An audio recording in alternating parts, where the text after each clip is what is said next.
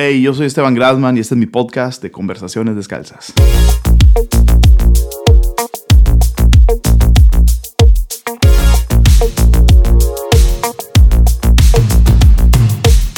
Donde en cada episodio me doy la tarea de desmenuzar la mente de una persona que admiro. Hablamos temas que abarcan desde iglesia y teología hasta series de televisión, apps, filosofías de vida y anécdotas. Son las conversaciones detrás de escenas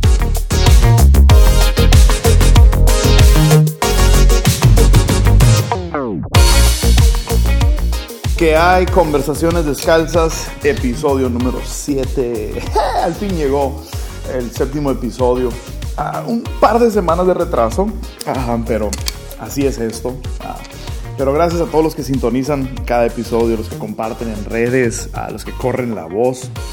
Han hecho de, esta experiencia muy grata, ah, han hecho de esta experiencia emocionante y con miras hacia el futuro. Estamos a dos episodios, este y uno más, para ya concluir la primera temporada. Entonces ha sido un sueño a todo este 2017 poder contribuir de alguna manera y estar en, en, tu, en, tu carro, en tus audífonos, en, el gimnasio contigo, no sé dónde sea que escuches conversaciones descalzas, pero el corazón detrás de esto siempre ha sido solamente proyectar lo que está en el corazón y ser descalzos, honestos, transparentes, que ha resonado tan, con tantas personas ese deseo de ser transparentes y a lo que ha aportado eso para, para, tantas personas. Así que un honor estar nuevamente aquí con conversaciones descalzas. Y, y esta conversación ha sido fascinante.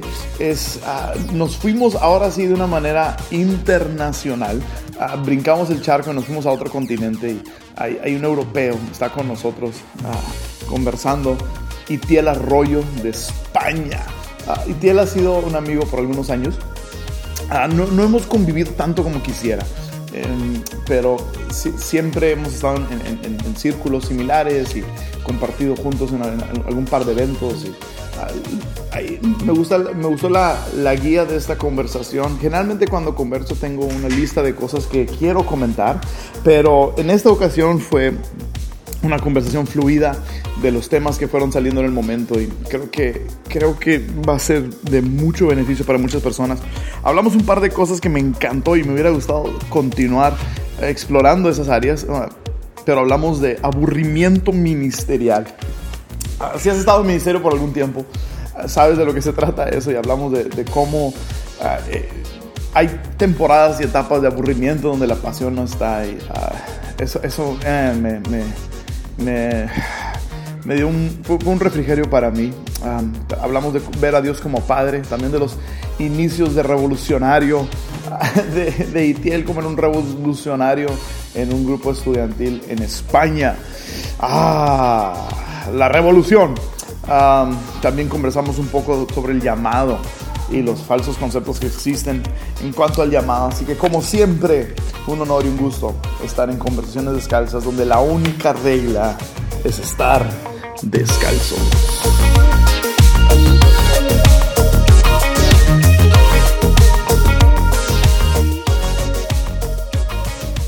Estamos, conversaciones descalzas con el buen ETL Arroyo, donde la única regla es estar descalzos. Estoy descalzo.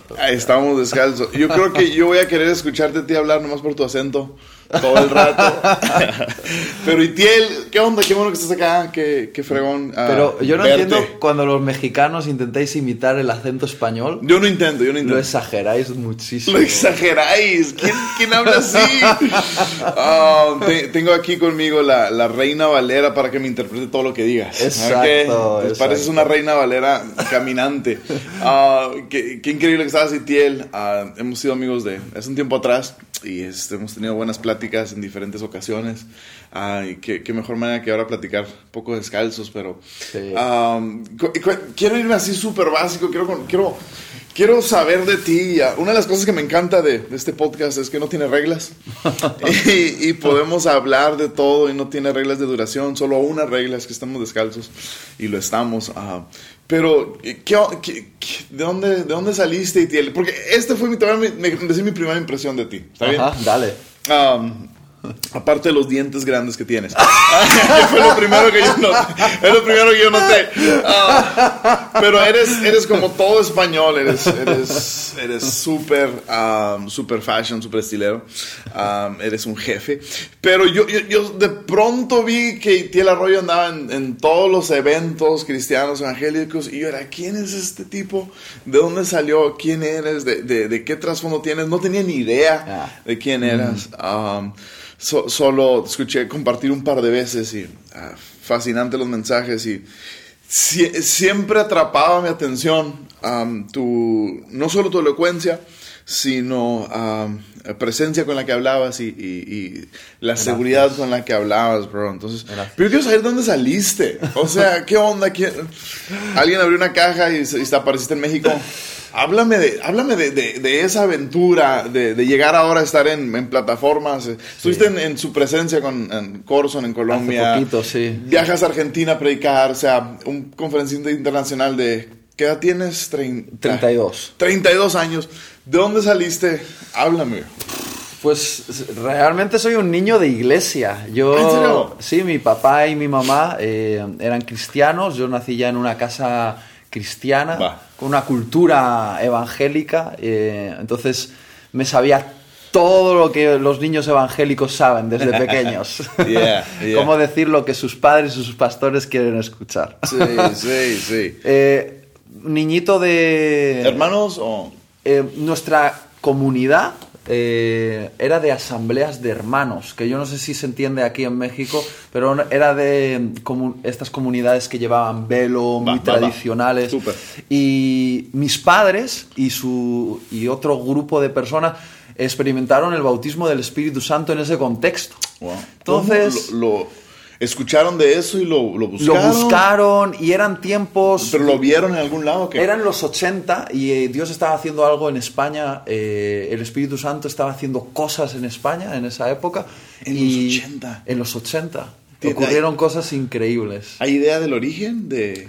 Pues, de mover? Eh, ocurrió, fíjate, ocurrió con grupos católicos. De ahí salieron los católicos carismáticos. ¿En serio? Sí, con los gitanos. Oh, wow. Eh, Dios visitó muchísimo a, la cultura gitana y fue un, movimiento del Espíritu Santo. Entonces, eh, de repente se pusieron en una reunión a orar, fueron visitados por el Espíritu Santo, empezaron a orar en lenguas, empezaron a experimentar cosas y claro, ya no tenían espacio para quedarse en una iglesia conservadora, ¿no? Entonces salieron, se empezaron una pequeña comunidad eh, y ahí Esos son los, los, los hermanos de asamblea. Sí, eh, se llamaban asambleas de hermanos y cuando salieron, pues obviamente ya dejaron de ser asambleas de hermanos y se convirtieron en una comunidad eh, independiente. Y yo crecí en una pequeña comunidad que hasta que yo tenía como 16 años éramos 25 personas. un niñito de iglesia en, la zona de Bilbao, en el norte, siempre sirviendo a mi pastor. Y, y en un campamento, en un campamento, experimenté un encuentro con Dios. ¿A qué edad? Más o menos con 16 años. Ok, ok. Ya, fue algo... Algo muy potente, algo personal con, con Dios.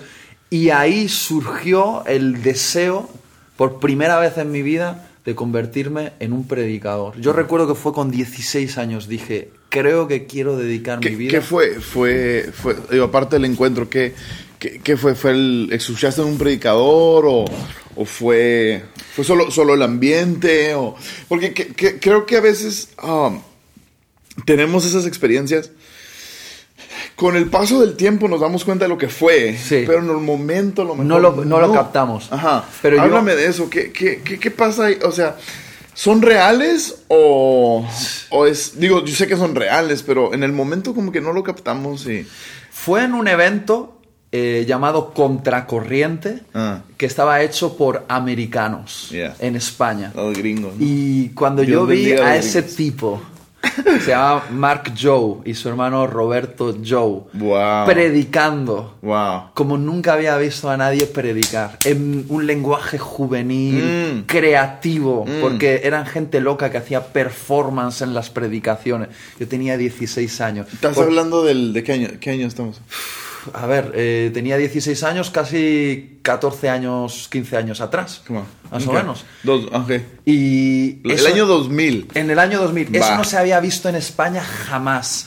Niñito de iglesia local de 20 personas y vas a un evento de repente con mil jóvenes Wow. En España. en eso es- España, con eh, eh, elementos creativos, predicadores americanos que eh, hablaban en español porque ellos estaban ahí porque su papá había sido misionero en España y tenían como una deuda con España ¿Cómo? y venían y hacían eventos pagado eh, por los americanos Wow. invitando a grupos, imagínate, estaban ahí eh, eh, ¿cómo se llamaba este?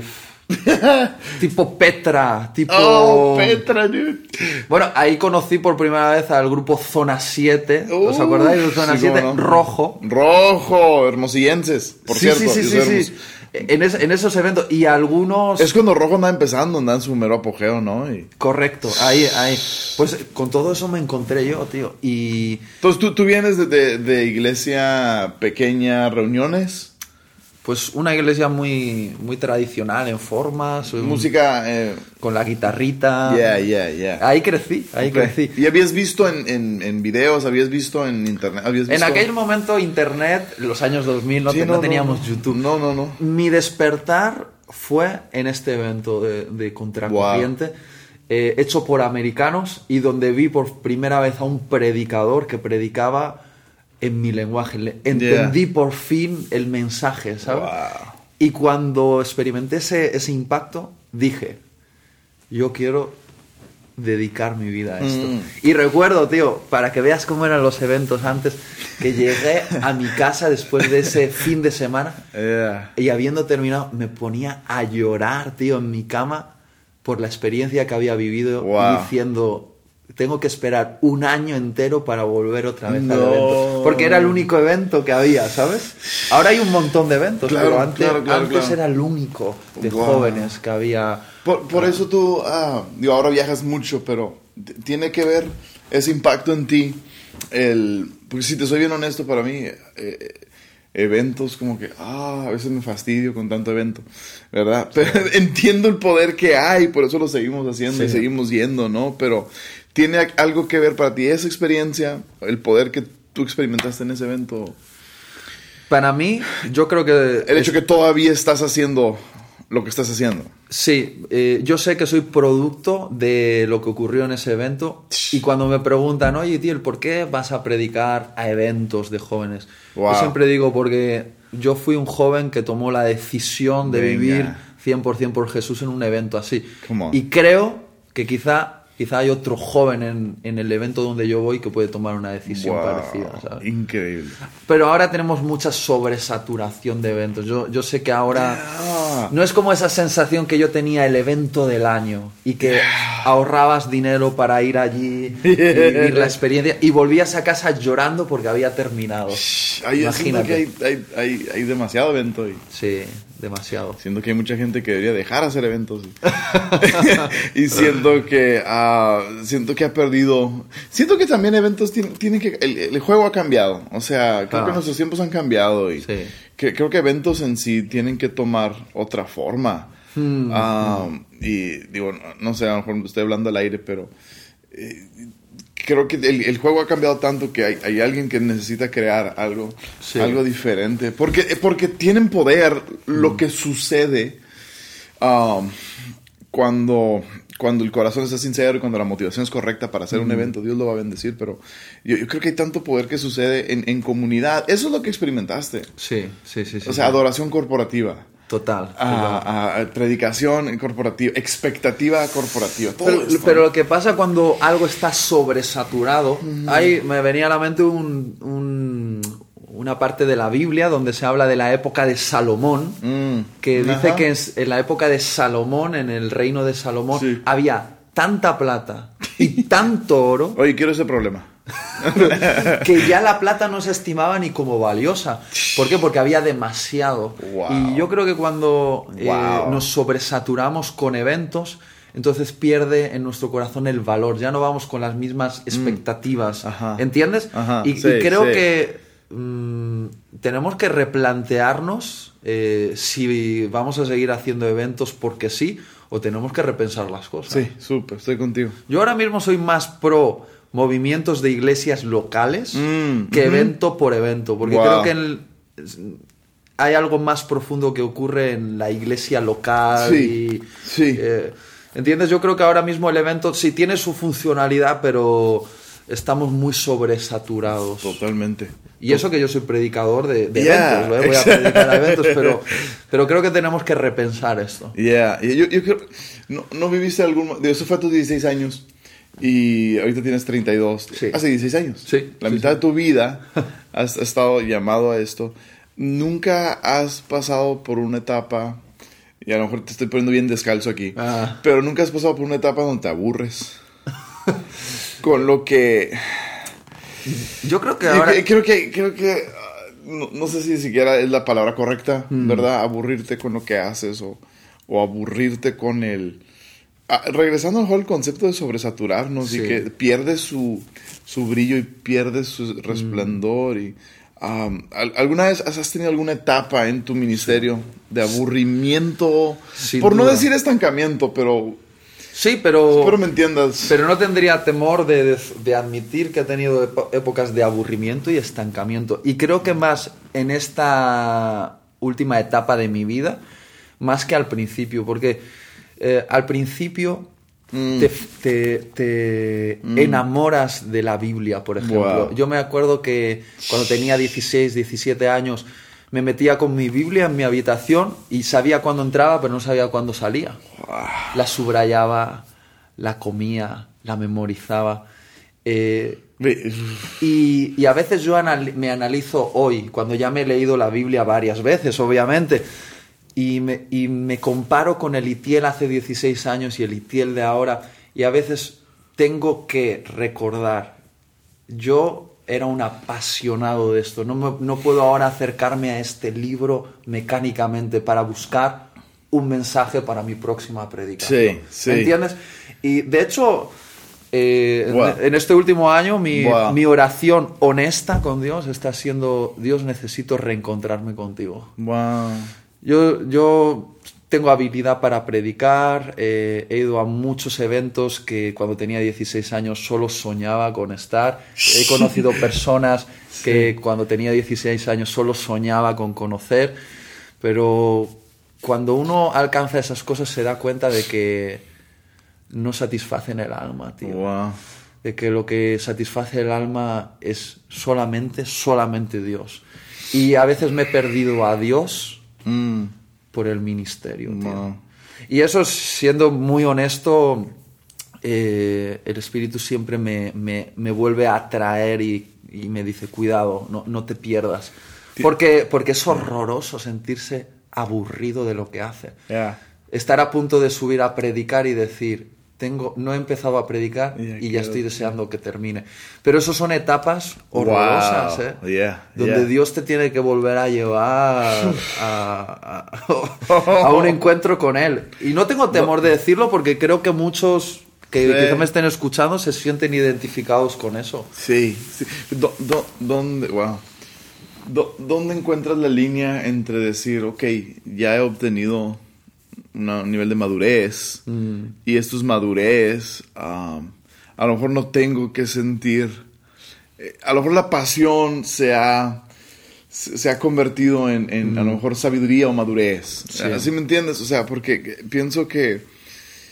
Ah, y, y mi personalidad es muy, ah, ah, muy hype, muy, así muy aguerrido. Yo, yo, yo, yo puedo estar eh, predicando en la nieve y voy a estar sudando porque soy así aguerrido, ¿verdad? Y, ay, Y me encanta. Siempre high y emocionado.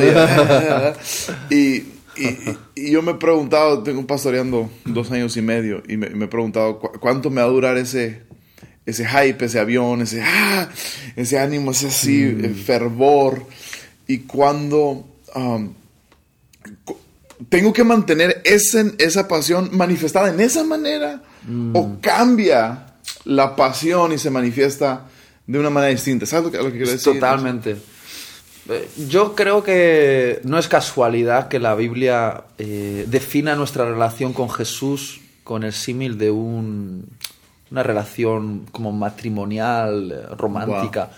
Y si yo lo comparo eso con lo que tengo con Damaris, con mi esposa, Yeah. me doy cuenta de Que que, está embarazada. que está embarazada. On, baby. Y tengo una noticia en primicia. En primicia. Es una niña. Venga, papi, venga. Ya, Agárrate. ahora mismo estoy empezando a odiar a todos los niños de 0 a 5 años que podrían intentar ligar con mi niña. que no te han hecho años. nada en la vida, pero ya los odias. Pero ya los odio.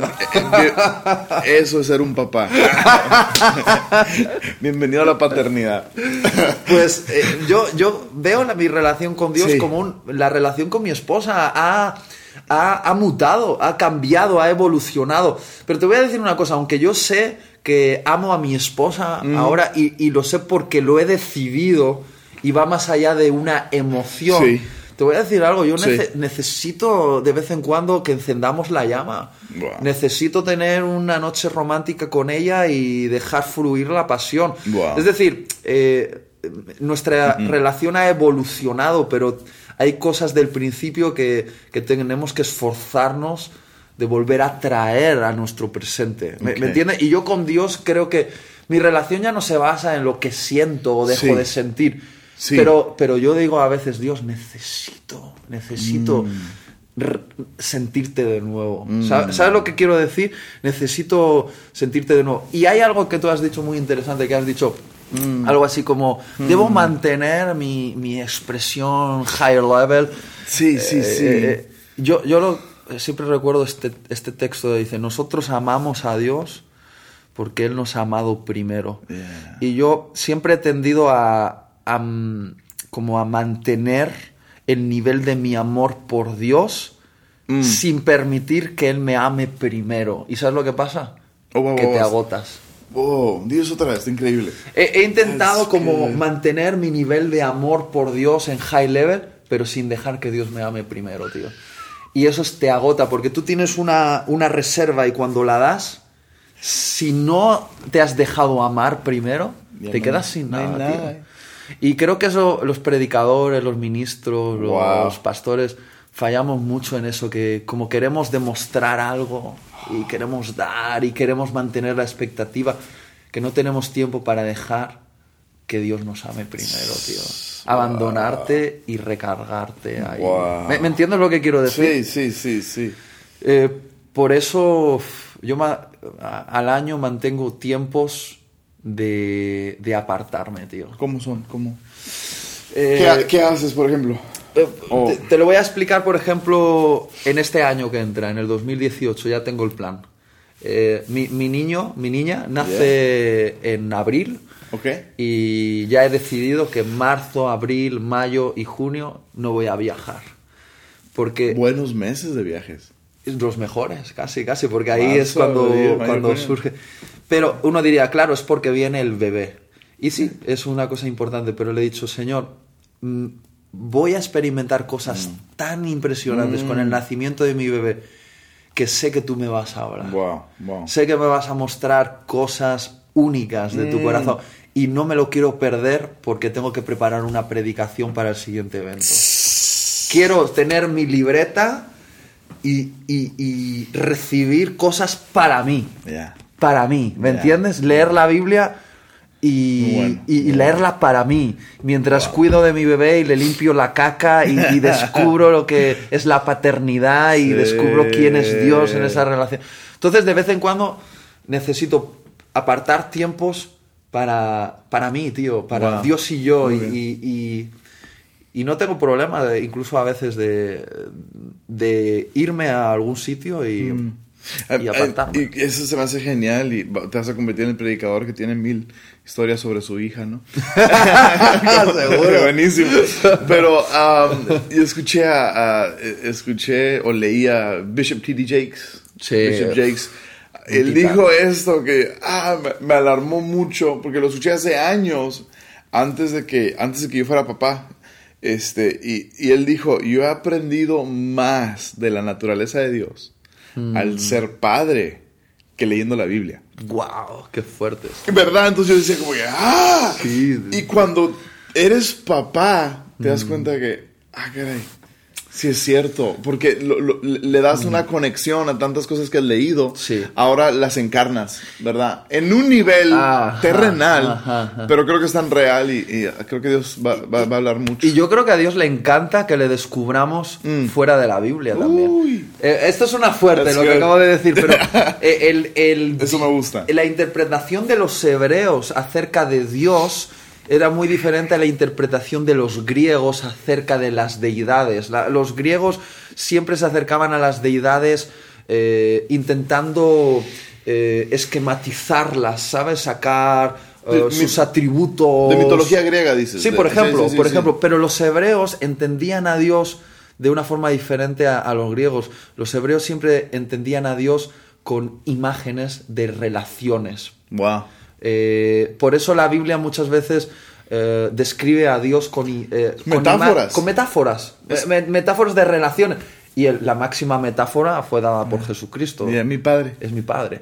Y, y- y es, yo creo que ese es un acercamiento muy inteligente para conocer a Dios. Wow. Conocerlo a través de las metáforas que Él ha dejado en este mundo. Porque yo creo que la paternidad es una metáfora. Sí.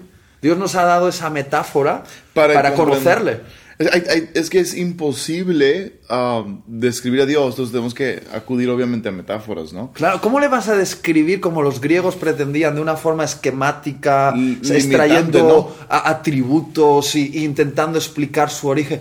Dios, Dios dijo, mira, como no, lo po- no podéis entenderme con vuestra Mm. mente tan limitada, eh, os voy a dar una metáfora. Soy como. Soy como. Eh, ¿E- ¿Entiendes? Y- Eh. Y, por eso creo que... Es como la gallina con sus polluelos, es como Sí. el estándar, es como, ¿verdad? O sea, Dios... Que por cierto, eh, hay que des- eh, hemos descubierto a Dios como padre, pero hay que descubrir a Dios como madre también. Wow. Yes. yes. Y esa metáfora está en la Biblia. Total. Y he estado estudiando Me mucho. encanta eso. Ahora, como va a nacer mi, mi bebé, he estado estudiando algunos libros de, de- de médicos que hablan acerca de la maternidad Oh. y el parto. y Andas en, medio, en Sí, modo, me estoy metiendo, me estoy en metiendo. modo padre. El parto, paternal. el parto natural y de- algo muy interesante que decía uno de los libros que estoy leyendo, decía que hemos convertido el parto en algo clínico cuando el parto siempre ha sido algo que ocurría en un contexto de familia. Wow. Eh, eh, antiguamente los, partos en eran casa, en sí. la casa con la familia y dice que ahora se ha hecho tan clínico que cogen al, al bebé y, lo mecánico, limpian y, y- y lo pone- le ponen inyecciones pero dice que es esencial para el bebé que nace después de nueve meses incubado en un mundo de protección Wow. donde la temperatura es constante en el vientre de la madre, donde el sonido está amortiguado, donde el latido del corazón de la madre es como un arrullo, donde está alimentado constantemente y de repente ¡pum! Sale. sale a un mundo hostil. Oxígeno. Imagínate, lo primero, que, Luces. lo primero que tiene que, que- que encontrarse es gente gritando, gente tocando, gente... Y dice, dice que es muy importante rápidamente en ese mundo hostil el contacto con la madre. Piel a piel. Piel a piel. Yeah. Y eso me hace pensar Oh, en Dios, que- tío. wow. Me hace pensar que en este mundo hostil, si no tengo contacto piel con piel Mm. con Dios, si no le conozco, porque la palabra conocer en, en hebreo es yadá, y era la misma palabra que se usaba, Adán conoció a Mm, Eva. mm. Es un contacto piel con piel. Dios quiere que lo conozcamos no intelectualmente, sino Profundo. piel con piel. Wow. ¿Me, me, me entiendes lo que quiero Yeah. decir? Es nuestra supervivencia espiritual, es Y- y estar es- piel con piel. Esto no es intelectual. No, o sea, no, no, no es intelectual y creo que todo, todo lo que leemos de Dios es, es- son metáforas que quieren llevarnos a un entendimiento más grande. Hmm. Y, y cre- creo que muchas veces nuestra misma cultura en la que crecemos ya nos definió l- nuestra interpretación de Dios. Ya. Y es tan importante el descubrimiento de Dios personal, ¿no? Para cada uno. ¿Cómo fue para ti de los 16 años empezar a descubrir este Dios um, con... de lo que entiendo, muy limitado el contexto en el que estabas. Sí, sí, sí, sí. Una iglesia pequeña y, y- y, eh, a lo mejor no tienes mucho acceso a, a- a recursos o libros. En o, ese momento no. o- otras líneas de pensamiento, no sé, ¿no? ¿Cómo fue para ti el descubrimiento para llegar ahora a poder compartir la palabra de Dios? Pues mi primer descubrimiento fue Jesús como revolucionario. Ok. Vale, me, me explico, porque esto quizá no es lo habitual, pero eh, ¿E- yo- ¿Eso conectó contigo? eso conectó conmigo. ¿Por? Porque yo eh, tenía tanta ansiedad por cambiar el mundo eh, que me metí en un grupo comunista con 17 años. Guau. Yendo a la iglesia, yo Oh. estaba en un grupo comunista. No lo eso. combinaba. Me Eh, encanta. El, sábado iba al grupo comunista y el Yes. domingo iba a la iglesia. Imagínate. Era una- Y te tatuaste la bandera marxista. pero- no, pero, no, pero me- leí varios libros de, Karl de, Marx, de Marx, el manifiesto. No. Sí, y de hecho se llamaba, eh, era el sindicato de estudiantes. Y yo me hice el... Ahora, la, la línea comunista es atea, ¿no? Claro, claro, sí, sí, sí, sí, sí. Lo es. Pero ellos... ¿Cómo manejas esa tensión de ir al grupo comunista y a la iglesia? Ellos decían que respetaban, Yeah. eh, respetaban mi fe. Queremos soldados. Eh, y como ellos veían que yo era buen soldado, porque además yo tenía el pelo rapado, me vestía con pantalones militares, iba con No cadenas, way. así era, así era. Y, y me volví el representante del sindicato de estudiantes en mi instituto, en mi colegio. Eh, y yo paraba el colegio y conseguía días libres. Te amaban todos. Y a- montábamos huelgas en contra del gobierno y parábamos el Oh. instituto. Y eso para mí, A tus 16, 17. con 17 años, fue como un descubrimiento eh, de algo que me daba identidad, que era el sentir que cambiaba las cosas, que podía ser un revolucionario.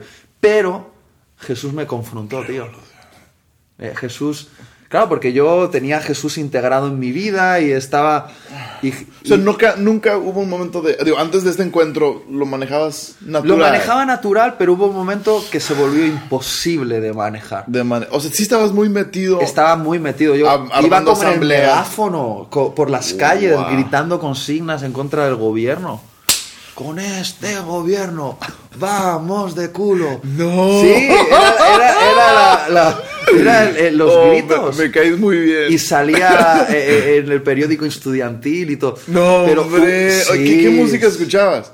No, pues rock vasco. ¿Ok? El rock vasco era rock muy... eh, Yo, yo fui fan toda la prepa de La Polla Records. Sí, pues esto, esto se escuchaba, la polla Ah, come record, escape. Escape, ¿cómo no? ¿Sí te suena? Sí. Pues todo, todo eso es lo que se escuchaba y de alguna manera eh, nos relacionábamos con eso. Pero se volvió, se, se volvió imposible combinar porque al final me daba cuenta de que estaba siendo bastante hipócrita, ¿sabes? Wow. En algunos. Y Jesús me dijo, Hipócrita en tu pensar, en tu actuar. me dijo, Itiel, eh, estás siendo violento porque al final desde el sindicato necesitabas cierta violencia en tu forma de gritar, en tu forma de enfrentarte al gobierno como si fuese tu enemigo, ¿sabes? Me dijo, ¿y tú qué te, qué te pasa? ¿Y tú que eres un, un corrupto dentro de ti? Que, que tienes problemas en tu casa con tus padres, que eres un adicto a la pornografía, Wow. que tienes esto y esta otra cosa. Eh, eres un hipócrita. Y, y- y Jesús me dijo, yo recuerdo, tienes que elegir qué revolución vas a seguir. Uf. O la de Mars o la, o la del Evangelio. Y yo recuerdo que, que Jesús me dijo, quiero que me conozcas no como el Dios de tus padres, sino que me conozcas a mí.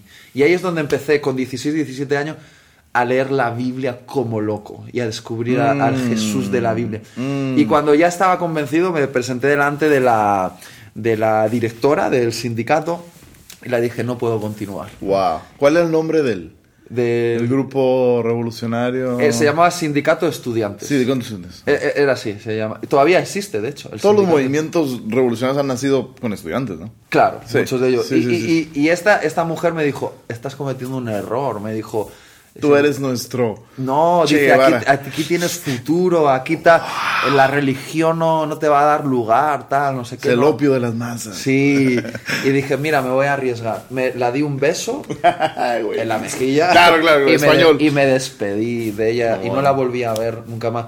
Pero, pero fue una de las decisiones más importantes que tuve que tomar con 16, 17 años. Sí, Ahora, te- en ese grupo estudiantil ¿existía comunidad? mucha. Wow. Eh, Y eso era muy atractivo porque venía la gente con las rastas, eh, su- sus porritos, fumando, eh, ese rollo de amor, Sí, comunidad. como compañerismo. Escribíamos los carteles juntos. Teni- ¿Me ten- entiendes? Ese rollo era muy comunitario y, y era parte del atractivo que tenía Seguro. estar en un sindicato. sí. ¿Tenías comunidad en la iglesia? Eh, éramos cinco jóvenes. Cinco. Wow. Es que eh, era, así era la iglesia, éramos 25 personas, 5 jóvenes. Y ahí comenzó eh, un movimiento. Y Con es- cinco jóvenes. con cinco jóvenes que se llamaba La Resistencia. Porque yo dije, Dios, est- está bien, sa- salgo del sindicato de estudiantes, pero quiero hacer algo con mi vida, quiero Wow. cambiar el mundo. Y estos cinco amigos dijimos, vamos a hacer algo, vamos a ser La Resistencia. Y montamos un grupo de rock Venga. Eh, y empezamos a hacer eventos de jóvenes. Y ahí empecé a predicar. Wow. Y bueno, predicar entre comillas, porque era un desastre. Pues sí. Decía cada tontería. Pero predicando. Pero predicando. Rompíamos televisiones con mazos. Esa- así empezaba. ¡Pum! Rompíamos una televisión. Y, eh, tenemos que resistir a los engaños del sistema. Ahí. El Matrix te quiere atrapar. Sí, nos rapábamos la cabeza en, eh, en, en- en- plataforma. en- en la plataforma. Eh, ha- lo- hacíamos eventos en salas de concierto de rock. Ah, Come on. ¿Entiendes? Sí, sí, sí. cosas locas, tío. Jesús, se- para ti fue el descubrimiento de un revolucionario. Así fue primero. ¿Cómo co- Pero el revolucionario.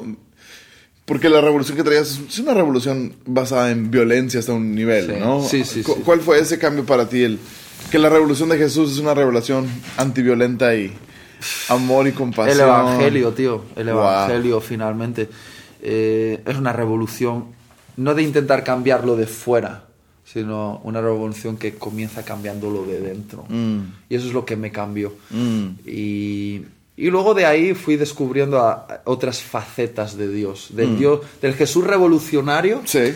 Empecé a descubrir pues al Dios Padre. Yeah. Eh, después descubrí al Espíritu Santo como amigo. Wow. Y siempre he descubierto a, a Dios en sus facetas relacionales. Wow. Y creo que cada momento So descubierto a Dios de una manera diferente. Y ahora quiero descubrirle de una manera nueva. Yeah. Ah, con- Yeah. Siendo papá, creo que voy a poder descubrir a Dios de, una manera nueva. Wow. O, o- o renovada, por lo menos. Eso me encanta. Me enc- ¿Cu- ¿Cuál, ¿Cuál fue entonces tu relación con... o cuál es tu relación actual? Porque viajas mucho. Cu- ¿Cuál, ¿Cuál es tu perspectiva hacia la iglesia? ¿Tienes iglesia local? Sí, O- sí, sí, sí. ¿Cómo manejas esa tensión de tener una iglesia local, pero predicar, no sé, 48, 45 veces del año, 45 semanas del año en otro lugar? Que no sea estando en tu iglesia local o no sé qué tanto viajas. Eh, Pero por ahí, son Sí. 52 semanas al año. Viajo bastante, pero también estoy abierto a que eso cambie en el futuro. Sí, sí. Actualmente estamos viviendo en Madrid y, y formamos parte de la iglesia Amistad Cristiana. Ok. Eh, la pastora se llama Rebeca. Rebeca, si me estás escuchando, te envío un saludo. Ahí está. Eh, y Pero cu- ¿cuál es tu relación siendo un... Yo no sé ni cuál es el título, si es evangelista o... bueno, ministro podría ser o- evangelista o sí. si nos vamos bíblicamente, ¿qué sería evangelista? Si vamos a pillarlo bíblicamente, sería evangelista, quizá podría, Sí, ¿no? podría ser. Sí, sí, sí. Sí. O maestro itinerante, que también lo sabía. En la, en la Biblia había maestros itinerantes. De hecho, Pablo habla varias veces de ellos. Yeah, yeah, Eh, sí, cierto. Y sí, y, eh, mi relación es Hacia la iglesia local. eh, lo que tenemos claro de teoría y que intentamos que esto sea una práctica, no solo sea la teoría, sino Yeah. es que ningún ministerio evangelístico como el nuestro Sí. o, de, o de enseñanza itinerante puede sobrevivir si no está anclado en una iglesia local. Es decir, la Sí, iglesia local sí, sí. Es, la, es lo que te mantiene con los pies en el suelo. Acabo de venir ahora de un evento con 4.000 personas No. y finalmente es una burbuja donde tú vas, predicas, te tratan muy bien, te marchas y no vuelves a tener contacto con esa gente, pero en la iglesia local tú estás en contacto con la gente. Yeah. Estás sirviendo a la gente, ves el, el proceso de la gente. Sí. Entonces, para mí, eh, eh, puede ser a veces di- difícil combinar tanto viaje con la iglesia local, pero hacemos el esfuerzo de tener cierta asistencia a la iglesia local. Y de hecho estoy dispuesto a que sea cada vez mayor, Sí. dependiendo lo que Dios nos pida en cada momento de nuestra vida. Pero yo no concibo vivir desconectado de la iglesia local. Porque creo que me volvería loco y finalmente perdería mi corazón. La iglesia local te equilibra, tío. ¿Cu- cu- ¿Cuál es para ti el, ah, el, el beneficio? ah, es la palabra incorrecta a lo mejor, pero lo mencionaste brevemente, ¿no? Para, para mí, pastor, pastor de una iglesia local, yo, yo veo el, el fruto y veo resultados y veo eso, ¿no? Entonces, yo, yo soy una persona muy motivada por, por resultados. Sí. Yo no me pongo metas de año nuevo, yo me pongo metas de tres meses. Ajá. Porque si tengo que esperar 12 meses para una meta cumplida, ¡ah!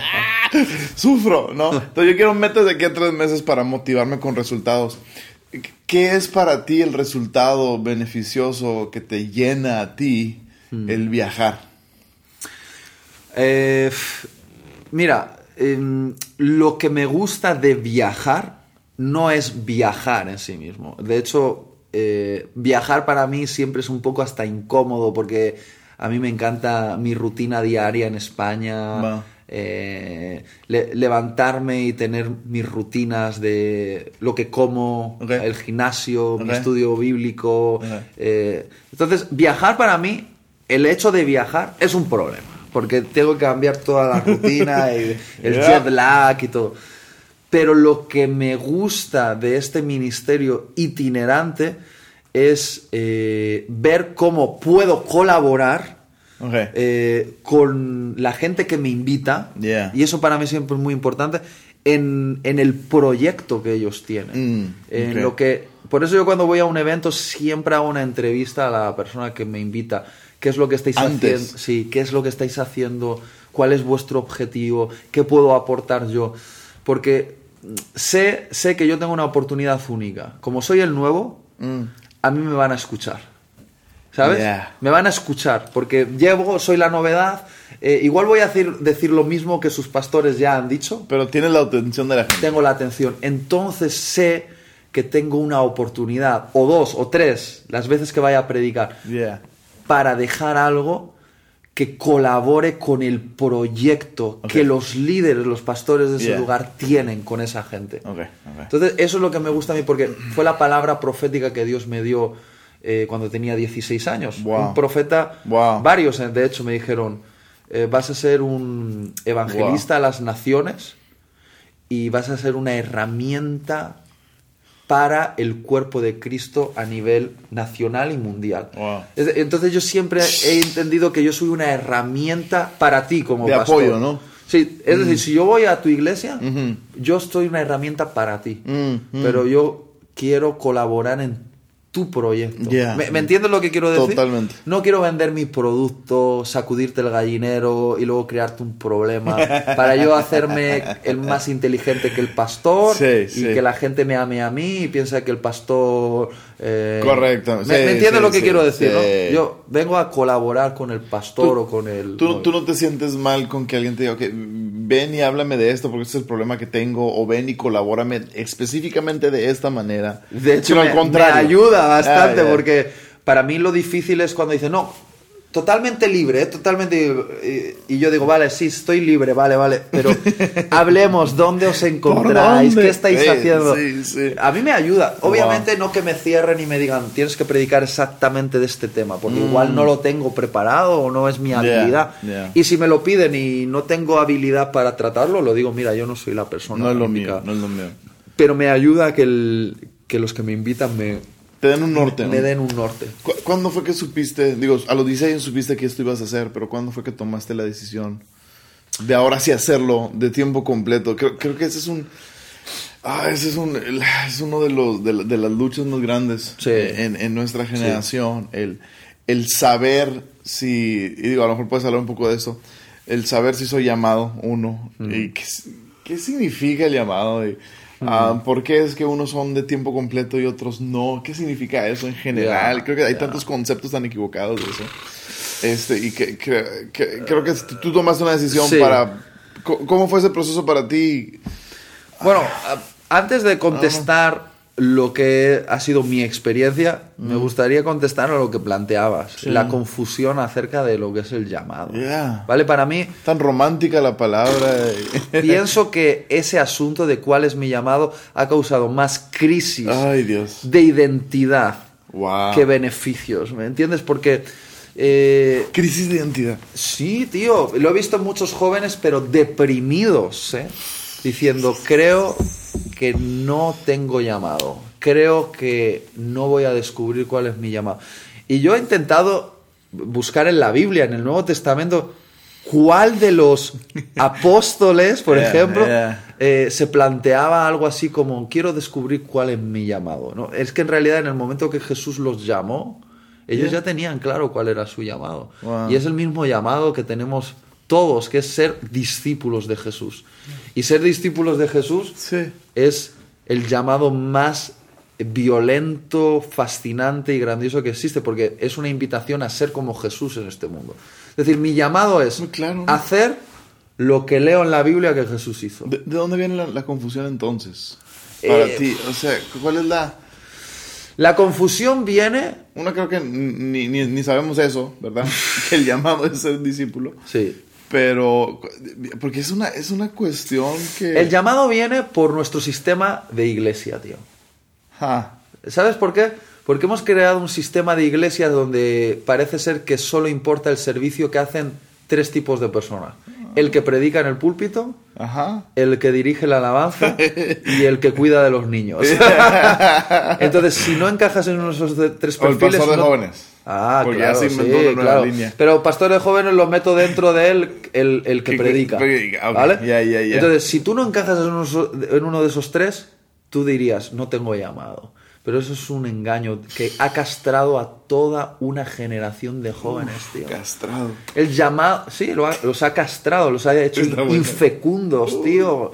Les ha quitado la fecundidad del reino de Dios, que es ser lo que quieran ser si quieren ser dentistas, si quieren ser empresarios, si quieren ser artistas, si quieren ser músicos, si quieren ser eh, amas de casa, si quieren deportistas, pero antes que todo eso son discípulos. Ese es su llamado. ¿Me, entiendes? Hacer lo que Jesús hizo desde el, desde el lugar de influencia que tiene. Y ya está. Es decir, mi manifestación... Yo soy predicador, pero mi llamado es ser discípulo. ¿Me entiendes? Puedes dejar de ser predicador pero no de dejar de ser discípulo.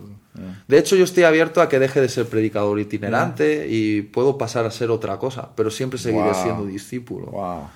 Entonces creo que existe confusión con eso, tío. Por el sistema, me encanta esa perspectiva. Sí, hemos creado un sistema donde, ¿sabes? Es un sistema de, de consumo donde los que están en la plataforma hacen y los que están sentados en las sillas observan. Y nunca jamás fue la idea de Dios. Wow. Jesús nunca quiso que, esto se tratase de, ellos y nosotros, los de la plataforma y los del auditorio. No, no, no. Somos un movimiento, tío. todos somos llamados entonces. Todos. Todos somos llamados. Todos. ¿Sí hay llamados específicos entonces?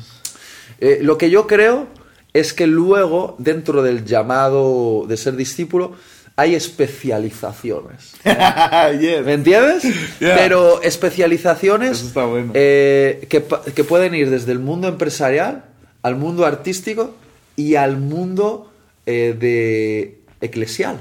Ah. ¿Vale? Lo que pasa es que consideramos ministerio solo aquello que ocurre dentro del contexto de iglesia. Sí. Entonces, eh, yo he visto gente que es empresaria y es más pastoral que muchos pastores de iglesias locales. ¿Me entiendes lo que quiero decir?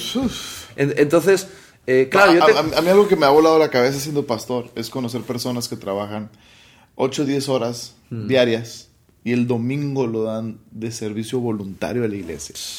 Eh, esos son mis héroes. o sea, trabajan y, y, dos, tres noches a la semana las dedican a una actividad de la iglesia y todavía su único día libre hmm. lo dedican a servir a la iglesia. Digo, estos son los verdaderos héroes, ¿verdad? Y, y, no me vas a decir que no está cumpliendo por favor, por favor. O caminando en su destino. Están caminando en su destino totalmente. Y, y, aparte esa gente que dices, muchas veces en su de, lunes a viernes son jefes y el domingo son esclavos, tío. ¿Me entiendes lo que quiero decir? Voluntarios, voluntarios. Voluntarios, esclavizados.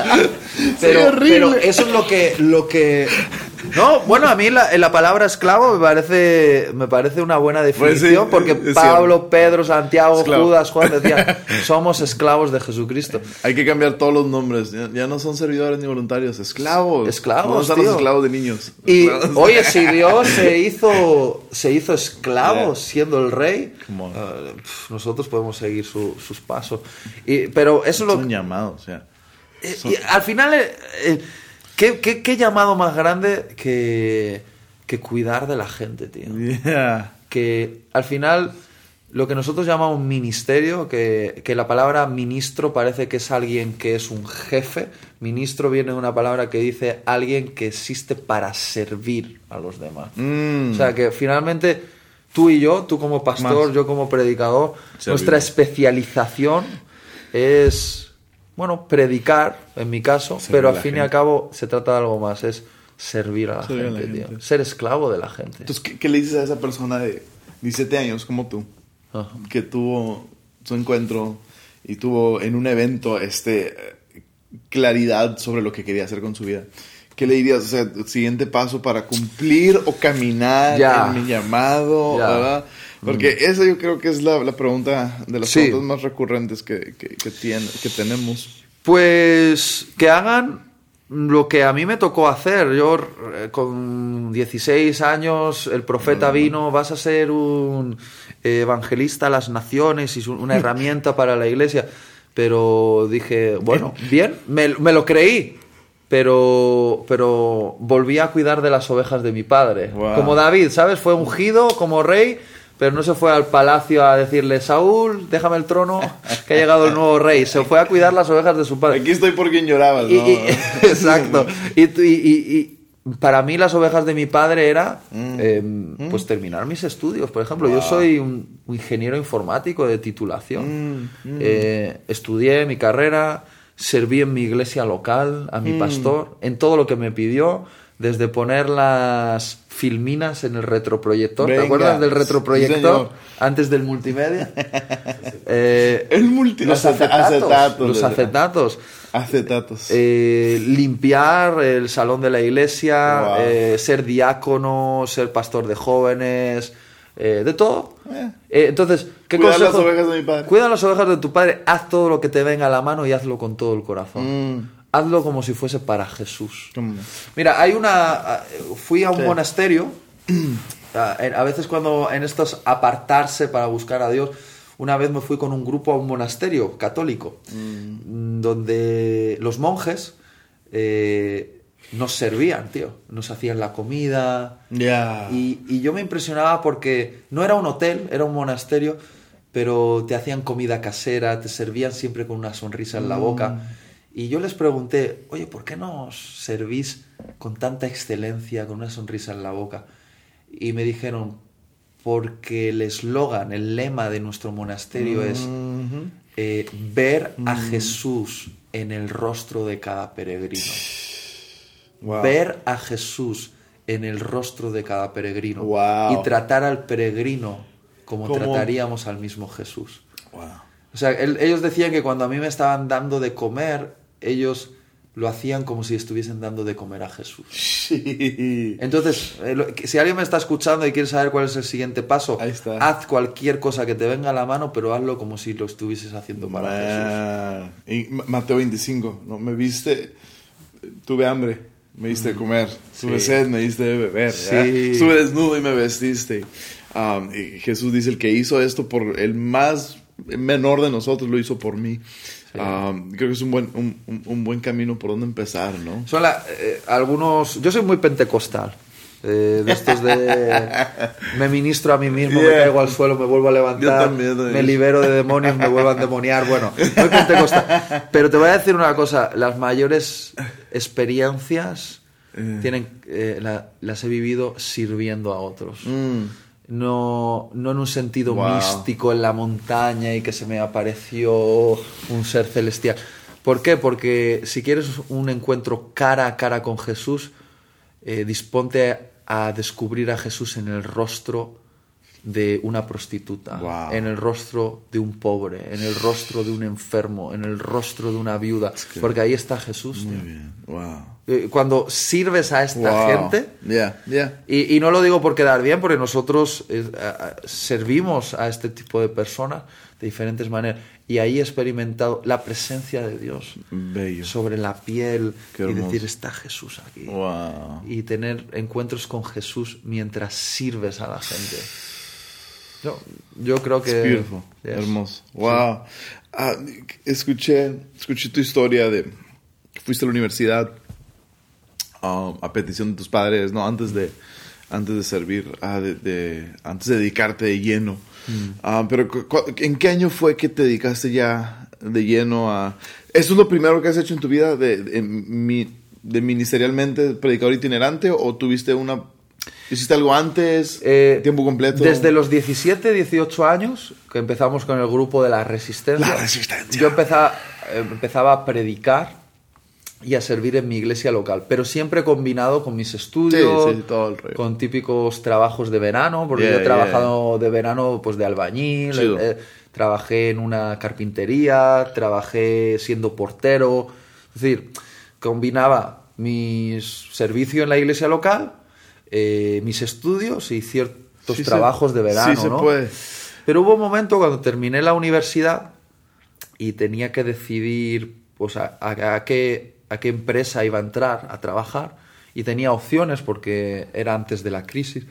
Fue en el 2008 que terminé la Y universidad. termina- terminaste tus estudios, te graduaste y todo, entonces Sí. tienes un, Lo tenía, tenía opciones. oportunidades delante de ti. pero llegué a un momento eh, y yo, yo sé que el que lo ha vivido me va a entender, pero de, de, de, de una especie de crisis, pero que era derivado de que Dios me estaba hablando y yo me estaba resistiendo a escuchar. Era, yo tenía a un año vista mi boda, me tenía que casar, entonces la idea era hacer dinero para casarme. ¿Seguro? Y la manera de hacerlo era trabajando de ingeniero informático, ¿vale? Pero viví tres meses de no poder dormir por las noches. Tú sabes, yo duermo, yo siempre he dormido, me tiro en una piedra y duermo Yeah. pero Yo tres meses sin caiga. dormir bien, dándole run run a la, a la cabeza. Y, y hablé con varios pastores y digo, no sé qué me pasa, estoy intranquilo. Y con la ayuda de estos pastores me di cuenta es que Dios me estaba, me estaba diciendo, es el momento de dar un paso de fe. Y yo dije, pero a ver, espera, espera, a ver, ¿cómo dar un paso de fe? ¿De dónde me va a venir el dinero? Y el- estos pastores me dijeron, bueno, si Dios te llama, Dios te dará el dinero, ¿no? ¿O no crees? Sí. Sí. Y, y digo, ya, pero ¿me va a contratar a alguien o algo? Y digo, no, nadie te va a contratar. Mm, ¿Tú, ¿Cuál es tuya, el, lo que crees que Dios te ha llamado a hacer? Y digo, enseñar la palabra, eh, discipular y evangelizar. Y dice, bueno, pues vete a las iglesias amigas y a las familias amigas y diles que ese es tu llamado. Y si la gente quiere darte dinero para que hagas eso, que esa sea la señal de que, Wow. de que Dios está detrás. Tú imagínate, ¿eh? Dediqué varios meses a ir a ver amigos, iglesias amigas, donde yo había predicado antes, lo que y decirles, creo que Dios me está llamando a dedicarme a tiempo completo a esto, pero necesito dinero. ¿Alguien, ¿alguien se suma a mi equipo de apoyo? Eso está bien raro. Es muy raro. O sea, Es muy ponte raro. del lado del pastor y de la iglesia. ¿Quién es este tipo? Y si mañana viene otro.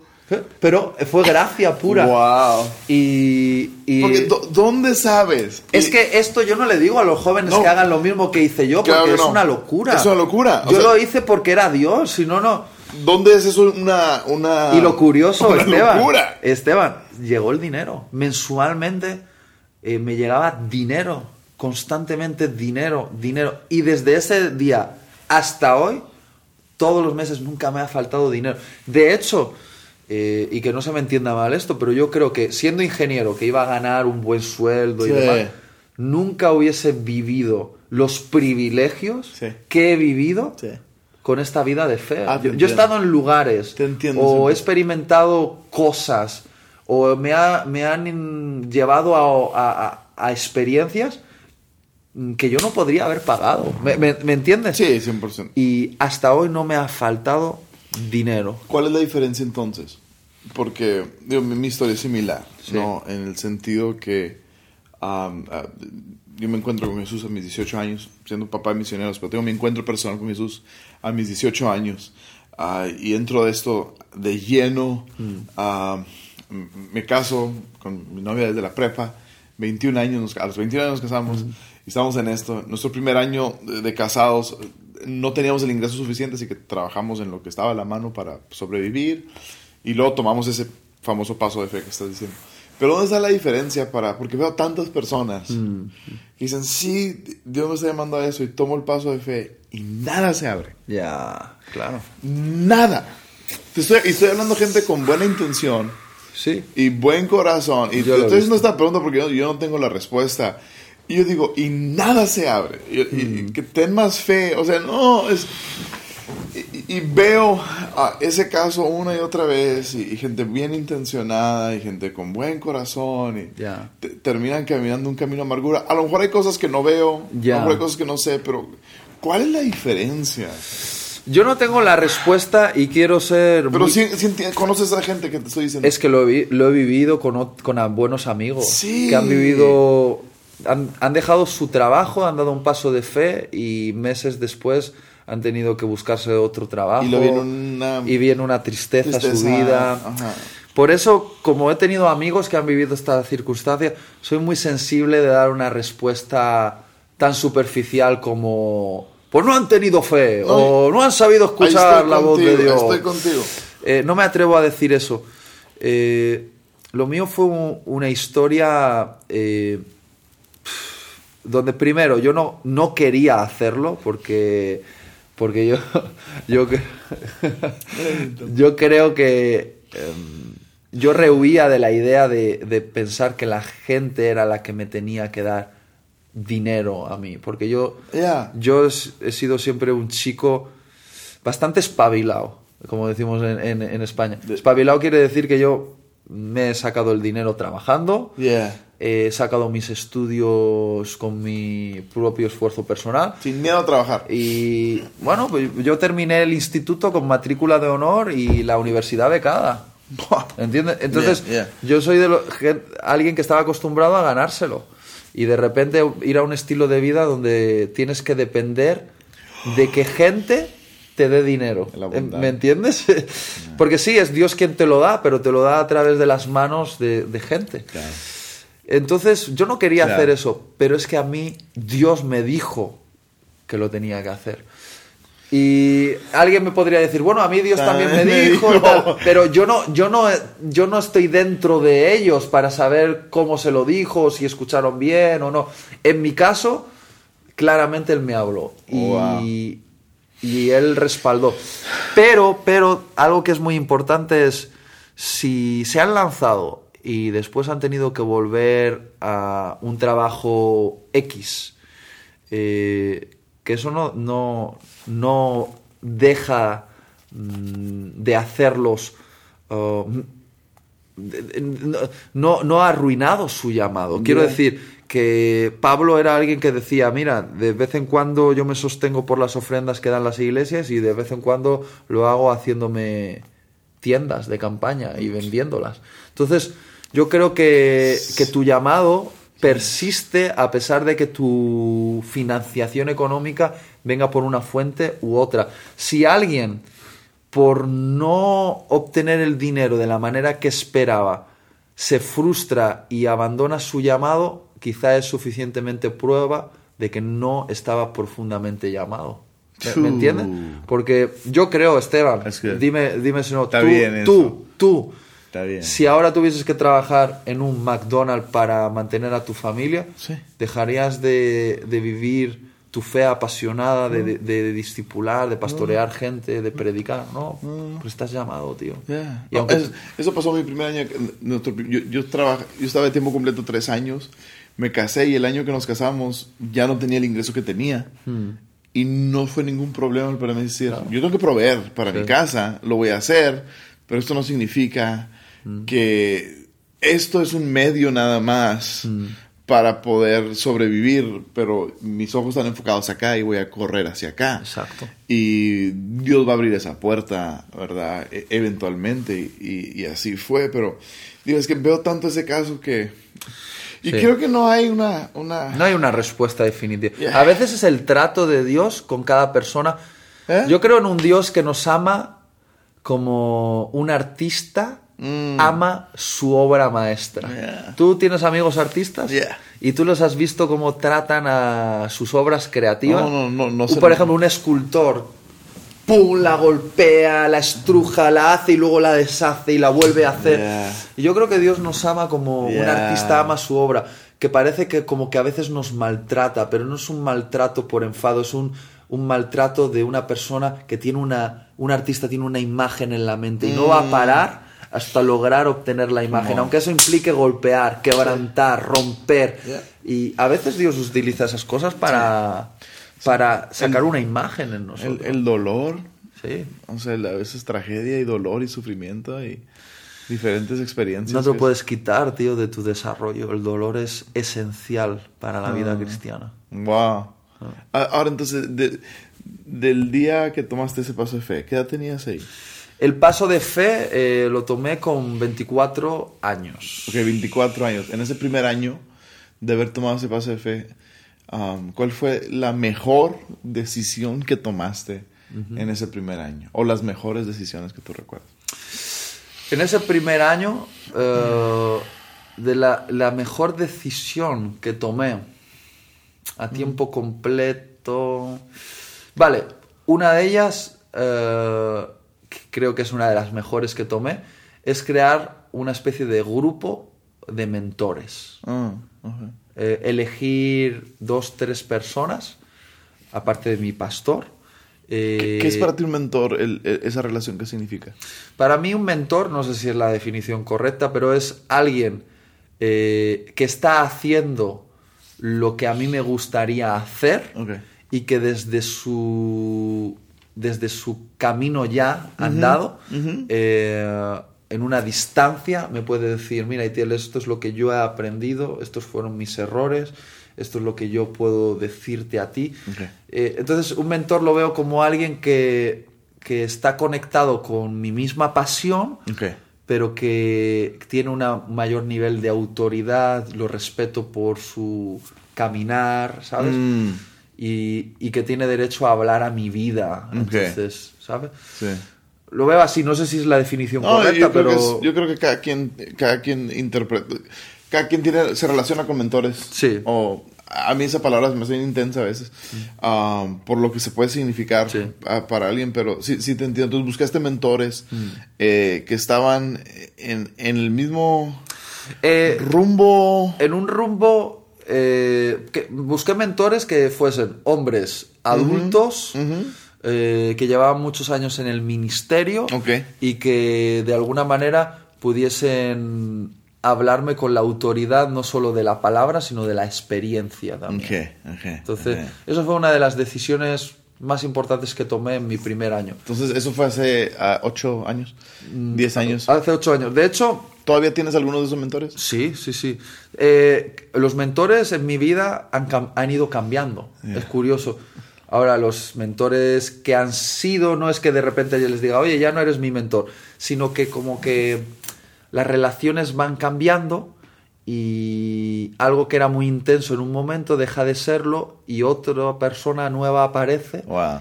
Y se intensifica la relación. Eh, Es la necesidad de tener distintos mentores. ¿no? Pues yo creo que sí. Ahora, eh, mis pastores han sido constantes Yeah. y padres espirituales han sido constantes, pero los mentores, los mentores como que han ido cambiando a. En base a la temporada que vives. Sí, sí, sí, sí. Y sí, eh, no sé si esto todo el mundo opinará como yo, pero, pero los mentores han ido cambiando. De hecho, hoy por hoy, pues mm, tengo algunos mentores aquí en México que son de la nueva temporada y, y los respeto. Eh, y si ellos me dicen izquierda, yo voy por la izquierda.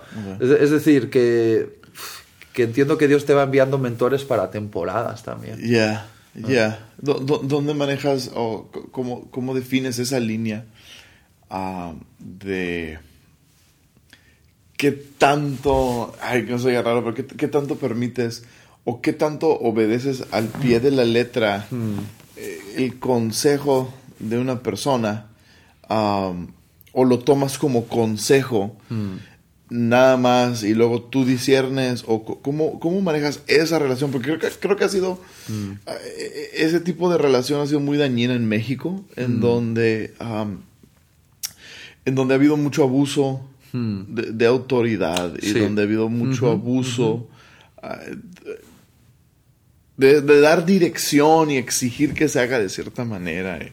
Sí. Si no se hace el consejo en el que te di, entonces tú eres el rebelde. Ya, ya. Habla un poco de eso. ah, Quizá ¿Qué piensas? eh, una de las claves para mí es que no he tenido un solo mentor, sino que he tenido varios, siempre a la vez. Entonces hay una verdad que dice, en la multitud de consejeros se halla la sabiduría. Es decir, tú puedes ser un mentor eh, que te equivoques conmigo porque me, me- me haces una exigencia fuera de lugar o lo que sea, pero como no eres el único mentor que tengo en mi vida, Exacto. eh, yo puedo poner y contrastarlo con otros. Ok. Y creo que eso me ha equilibrado, ¿sabes? Sí. Porque eh, Totalmente. cuando voy a tomar una decisión o necesito un consejo, no, se lo tomo, no lo tomo solo de uno, sino de varios. Ok. Y, y intento... Generalmente mis mentores suelen estar extrañamente de acuerdo, sin, sin a veces conocerse entre ellos.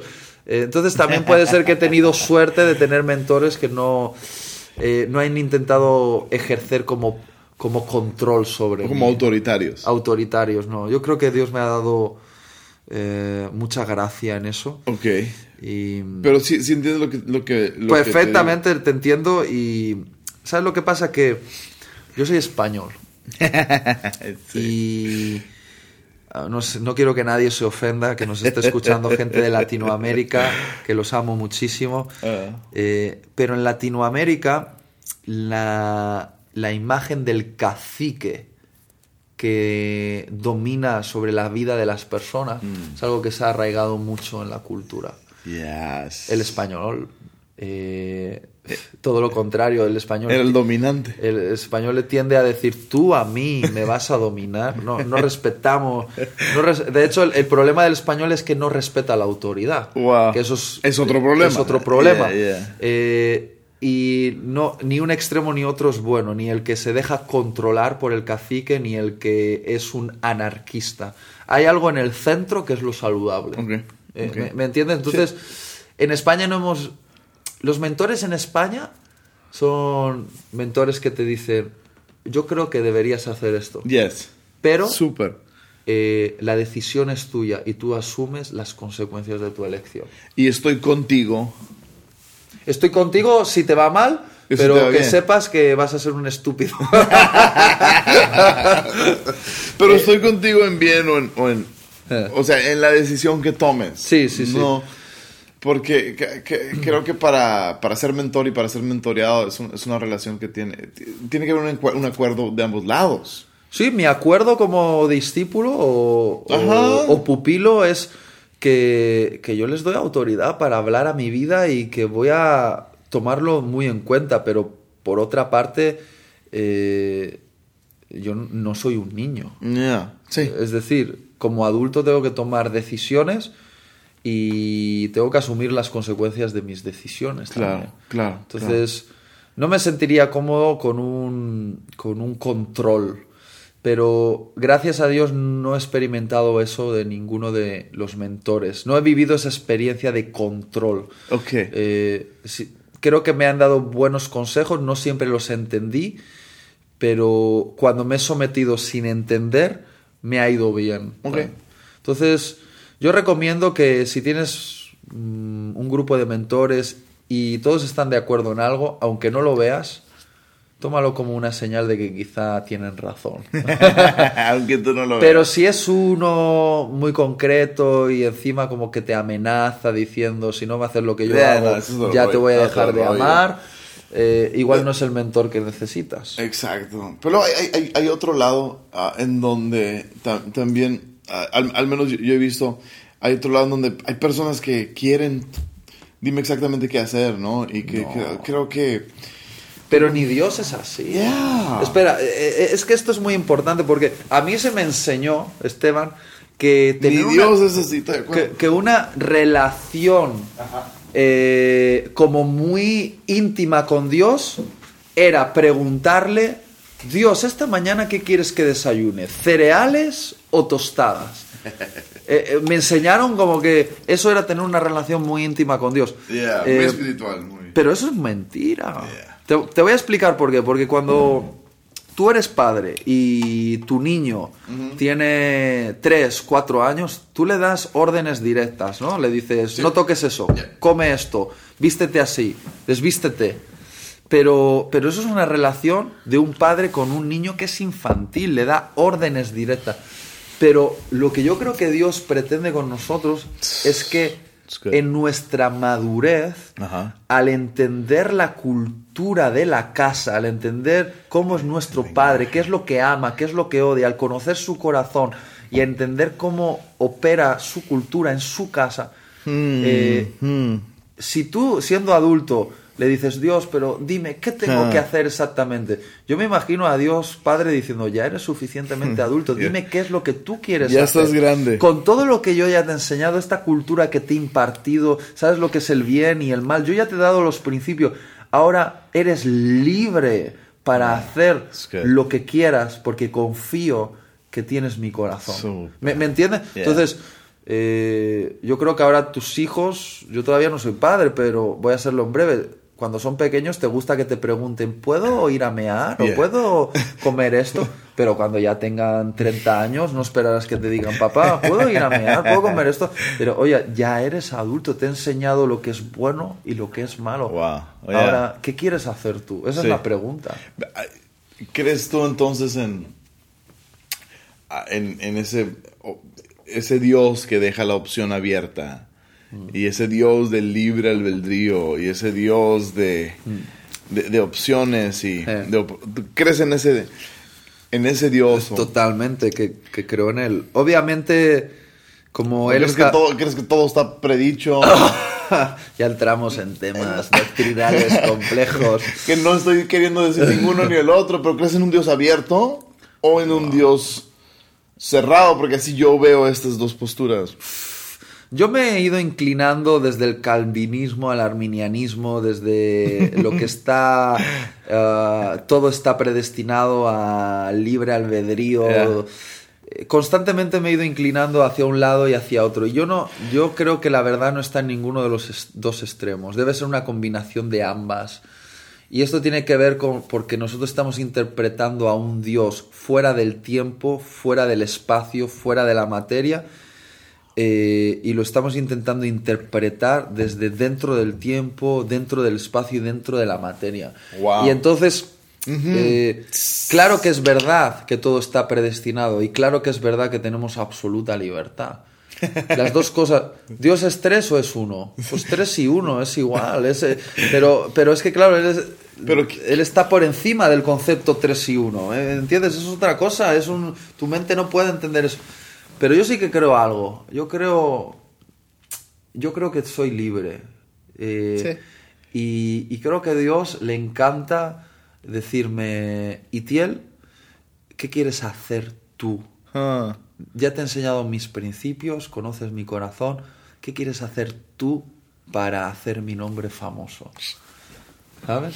yeah. Es decir, porque ahora mismo, por ejemplo, estamos pensando si nos tenemos que cambiar de ciudad, Mm. eh, porque viene un bebé y Sí. tal. Y yo le estoy orando, Dios, revélame si me tengo que cambiar de ciudad. Y siempre estoy como escuchando ese susurro que me dice, ¿qué quieres hacer tú?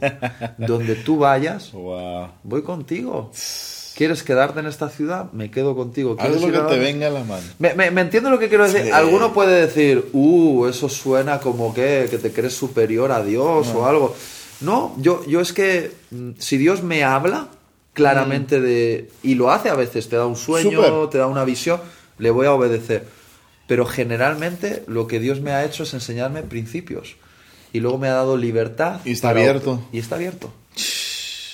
No sé. Eh, es, igual es una locura, pero yo lo veo así. Es no, es que me, encanta eso que dices, queremos encajonar a un Dios que no habita en nuestro tiempo y espacio y, contexto. Y, que, quiero hacerlo a, mi entendimiento mm. cuando creo que tenemos que aprender a abrazar misterio. Claro. Eh, ah, hay un, un símil que a mí me gusta que no, no, como esto no tiene imágenes, no, no lo van a poder ver, pero eh, un autor intentando explicar cómo Dios ve las cosas y cómo nosotros vemos a Dios, dijo, imaginemos un mundo, eh, el mundo en dos dimensiones. Y hizo en una pizarra un, una, pues un cuadrado. Y en este mundo de dos dimensiones, los seres humanos se mueven solo en estas dos dimensiones. Y lo ven todo en dos dimensiones. Y de repente un Dios que está en tres dimensiones intenta meter su mano dentro del mundo de dos dimensiones. Wow. Y entonces es muy curioso porque en cuanto ese Dios de tres dimensiones mete su mano en el mundo de dos dimensiones, desde el, el, mundo de dos dimensiones tienen que interpretar algo para lo cual no tienen un lenguaje. Ah, ¿Entiendes? ¿Entiendes? Entonces tienen que usar metáforas. Y entonces cuando mete la mano Dios, que es una mano tridimensional, en ese mundo de dos dimensiones, uno dice, no, yo vi cinco puntos que entraban. Y, otro dice, no, pero, pero er, eran uno en, realidad. O eran cinco, ¿qué era? Entonces, ¿me entiendes lo que quiero decir?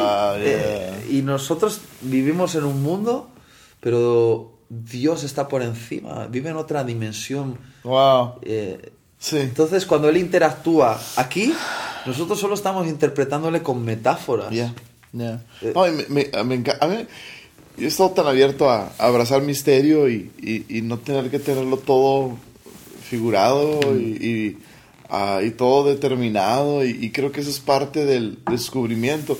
Dios Jesús se reveló a ti como revolucionario y luego fue fue, fue evolucionando tu descubrimiento de diferentes facetas. Y creo que eso es parte de lo emocionante. Siempre hay algo nuevo ah. que descubrir y siempre hay algo nuevo que observar. Y si queremos encajonar a Dios, y queremos encajonar mm. destino incluso, y llamado y propósito. Y, si, si, si, le quiero a, mi propósito poner un título, una posición, lo estoy encajonando en algo muy pequeño. Sí, sí, sí, O sea, si mi destino es pastor, ok, yo creo que es, está tan amplio y está tan ambiguo al mismo tiempo y lo vamos mm. descubriendo que a veces, no sé, nosotros mismos lo, encajonamos y lo limitamos, ¿no? Mm. Y, quiero abrazar misterio. Pues yo también. es más divertido así. ya verás cuando estemos en el cielo y entendamos las cosas vamos a decir, qué estúpidos fuimos durante años y nos creíamos tan inteligentes.